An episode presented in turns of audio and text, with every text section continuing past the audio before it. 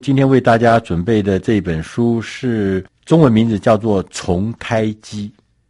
那它的副标题是五大潮流、七大契机，重新启动你的企业与人生。重开机，我们在玩电脑人都知道，我们常常遇到障碍的时候、宕机的时候就重开机。那这本书就叫《重开机》，你的企业、你的人生要重开机。这本书的作者叫米契。米契乔先生，他是在呃美国跟加拿大地区非常著名的数位行销跟沟通的专家，他被誉为数位行销界的摇滚明星。他形容他自己是一个媒体的骇客，他也曾经当选过很多很多杰出的各式各样的奖项，尤其是在网络在网络行销这个领域里面。那在这本书呢，开宗明义的时候就在讲说，重开机是我们面对数位浪潮一个唯一的应变之道。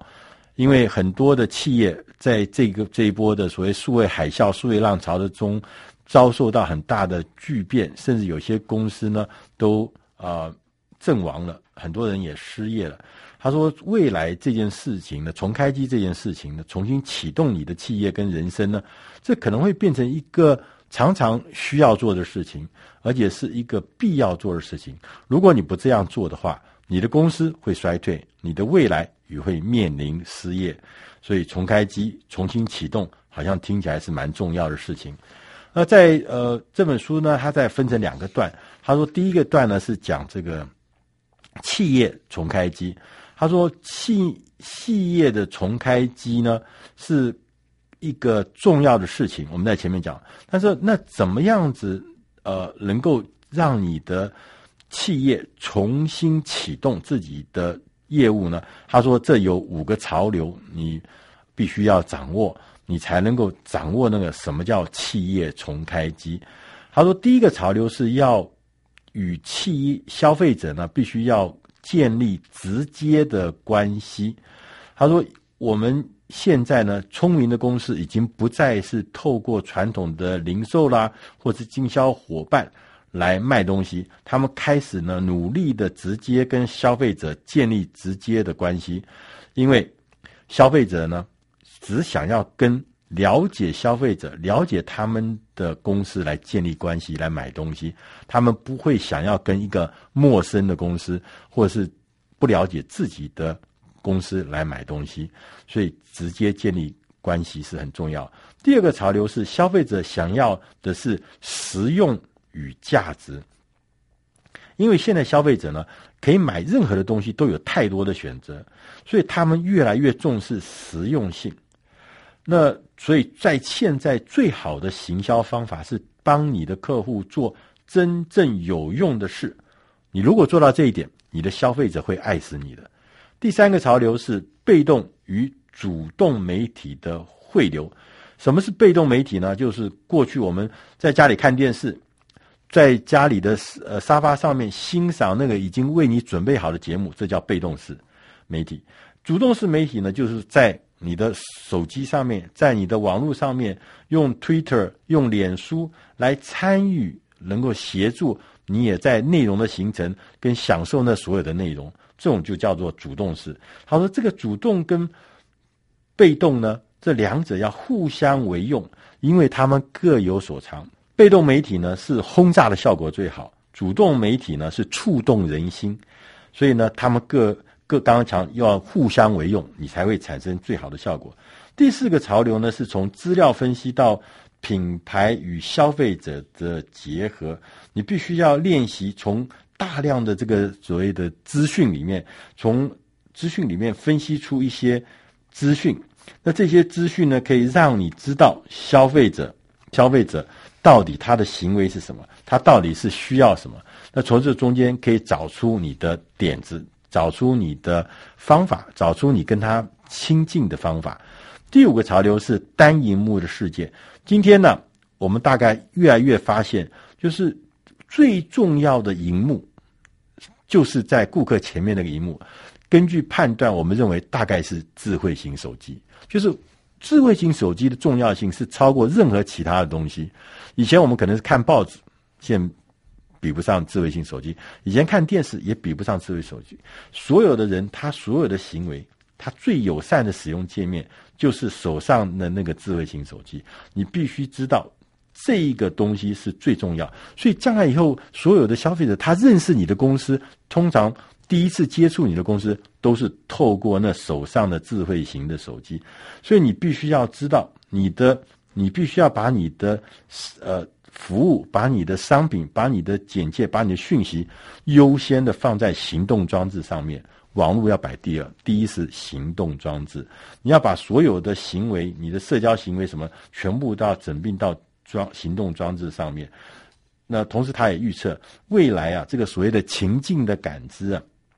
情境感知的应用程式很快就出来。什么意思呢？就是说未来呢，有一种程式，它会运用你所有的历史的数据，你使用的记录，还按按照你所在的地点，所在的天气，所在的时间，当天的议程，你和谁碰面，而预测你会想要什么东西。所以说以后呢，那个销做行销的工作的时候，他可以在客户还没有提出需求的时候，他就大概可以知道你下一步要什么东西。所以像这样子的情境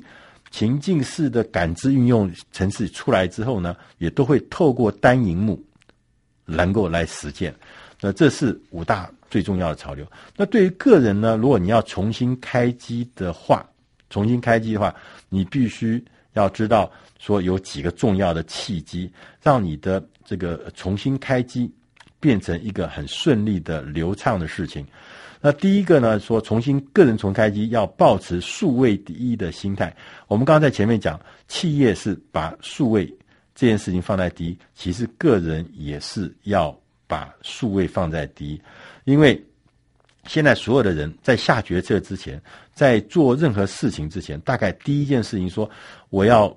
就先去什么，先去 Google 一下，先去网络上找一找。所以他搜索讯息，快速搜索讯息，然后得到适当的建议，这件事情已经变成生活形态。所以数位这件事情变成他生活中第一优先的要务。那我们就必须把自己的把我们必须把自己在网络上面提供优质内容这件事情当作优先的要务，全网不是事后之明。第二个是要热爱迂回前进。我们很少的人是一线走到底，从高中毕业以后，大学毕业以后就说我人生要干什么。其实人生就是要经过适当的时机，要不同的转换。在未来啦，可能这个转换呢，每一次转换就像一次重开机。那每一次重开机呢，就变成你要心中明白这是必要的，而且你要心甘情愿的接受这样子的适应跟淘汰跟转换这样子的变化。所以说迂回前进变成一个常态，所以你必须要保持敏捷，而且要保持应付这种改变的经济，要善于利用这样的情境。第三个契机呢，是制造有益的碰撞。他说你你要练习一些有益的碰撞。你在不同的地方，你譬如强迫自己跳脱这个所谓传统的思考的框架，尝试一些不同的事物，你增加自己一些特殊的经历，去运用自己去做一些，强迫自己做一些不一样的事情，尝试一些新的点子，甚至强迫自己走出办公室去玩乐，去享受一些新的乐趣。这些都是属于有趣的碰撞，可以让你的人生会找出新的工作方法，新的点子，会有新的能力。第四个契机呢，是要透过推销推销点子来行销自己。因为